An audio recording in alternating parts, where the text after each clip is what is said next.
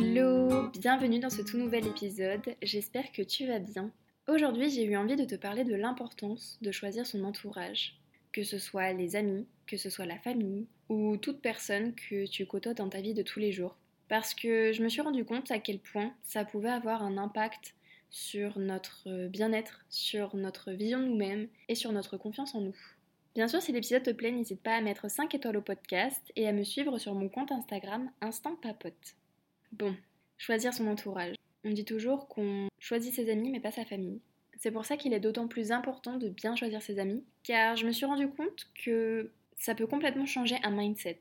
Si par exemple tu restes avec des personnes qui sont en train de monter leur business, qui ont adopté un mode de vie sain, avec euh, des séances de sport, avec une alimentation équilibrée, tu vas être influencé pour aller dans ce sens-là. Et l'inverse est aussi totalement vrai. Si par exemple tu vas côtoyer des personnes qui mangent beaucoup de fast-food, qui sont plutôt sédentaires, tu vas aussi adopter ce mode de vie-là.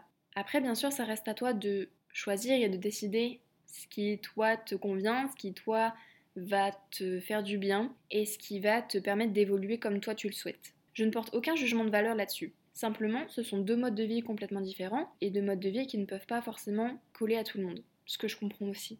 Perso, pour moi, je m'identifierais plus dans un mode de vie avec du sport et une alimentation équilibrée pour mon bien-être, pour ma confiance en moi, plutôt qu'un mode de vie avec beaucoup de fast-food et un mode de vie plutôt sédentaire. Par exemple, c'est aussi vrai si tu restes avec des personnes qui vont te rabaisser, qui vont te manquer de respect, qui vont remettre en question tes qualités, tes compétences, et toi tu finiras à aussi douter de toi à se dire mais peut-être que ces personnes-là, elles ont raison, peut-être que finalement, effectivement, je suis pas assez comme ci, je suis pas assez comme ça, peut-être que c'est eux qui ont raison. Alors que si tu restes avec des personnes qui te motivent, qui te soutiennent dans tes projets pro, perso, qui vont être là à t'aider, à te soutenir dans tes idées, que ce soit en projet pro ou perso d'ailleurs, mais qui vont être là, et eh ben tu vas ressentir un boost de confiance. Ils vont réussir à mettre en valeur tes qualités, tes compétences, et grâce à eux, ça va renforcer ta confiance en toi, ton estime de toi, et tu auras d'autant plus envie de réussir ton projet et tu seras d'autant plus motivé pour le réussir. Donc finalement, on peut quand même dire que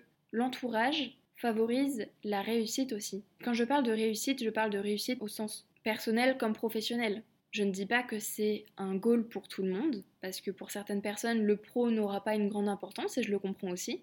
Mais réussite dans le sens où tu seras pleinement épanoui avec toi-même, pleinement épanoui dans tes projets pro, et pour toi, tu auras atteint tes objectifs, tu auras atteint ton goal de vie et tu seras justement pleinement heureux ou heureuse. Je vais te donner un exemple qui m'est arrivé il y a quelques années. J'ai plusieurs personnes de mon entourage qui m'ont à plusieurs reprises répété que je ne serais pas capable d'avoir mes diplômes, que je ne serais pas capable de faire ci ou de faire ça, que je n'étais pas assez comme ci ou assez comme ça, que mes compétences n'étaient pas suffisantes et évidemment, je me suis retrouvée à énormément douter de moi et même à me dire que bah, finalement ça serait impossible. Ça serait impossible pour moi parce que voilà, j'étais pas assez, j'étais trop nulle dans telle matière, pas assez bonne dans celle-ci, que finalement en fait c'était ces personnes-là qui avaient raison et en fait j'avais concrètement perdu toute estime de moi-même, toute confiance en moi et finalement c'est un peu triste quand même. c'est pas hyper positif. Évidemment, j'en rigole aujourd'hui parce que sans me vanter et sans vouloir euh, me saucer. Mais à l'heure actuelle, euh, j'ai mes diplômes. Je suis très contente de ça d'ailleurs. Ça peut m'ouvrir énormément de portes dans plein de domaines différents, donc ça c'est génial. Même si parfois j'ai douté de mes études, j'étais pas vraiment sûre que ce soit fait pour moi, etc. À l'heure actuelle, j'ai un bagage. Si je veux, je peux euh, travailler dans plein de domaines différents, donc je me suis pas fermée de porte et ça c'est plutôt, plutôt chouette quand même.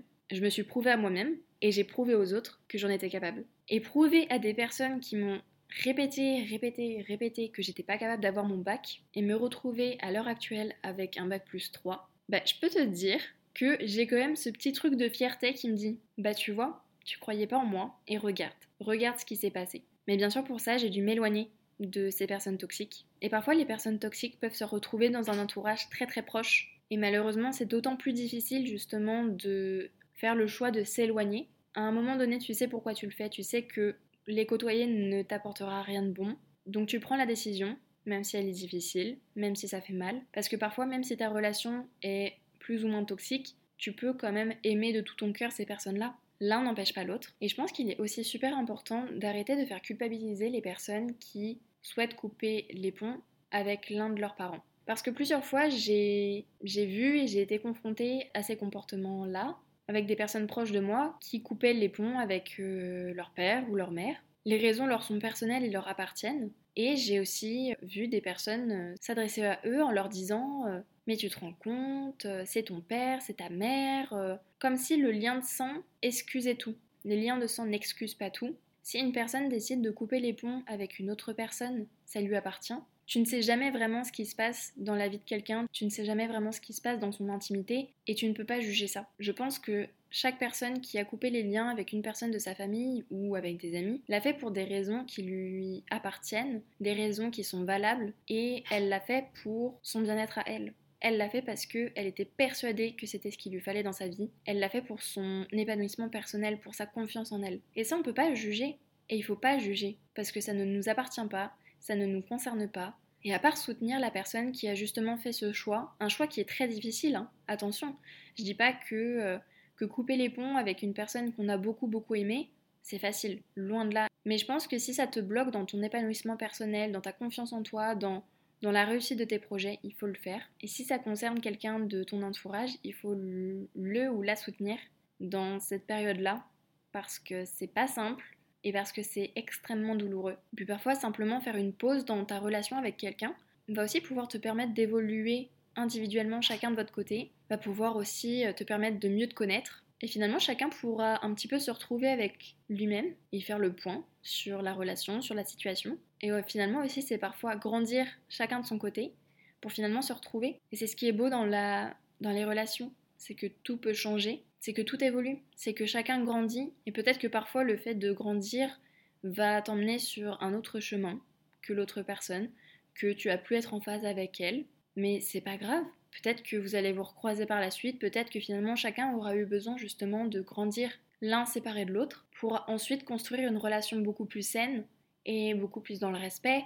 J'espère que cet épisode t'aura aidé. C'est pas un épisode très drôle, mais je pense vraiment que pour l'épanouissement individuel et pour notre bien-être et notre bonheur au quotidien. Il est très important de choisir les personnes qui nous entourent, qui nous font du bien, qui sont là pour nous quand ça va pas, qui sont là aussi pour nous dans les moments de joie. Et surtout, prends soin des personnes qui te font du bien au quotidien. Si tu as aimé l'épisode, n'hésite pas à mettre un avis et 5 étoiles au podcast. Ça l'aide à se développer. Bisous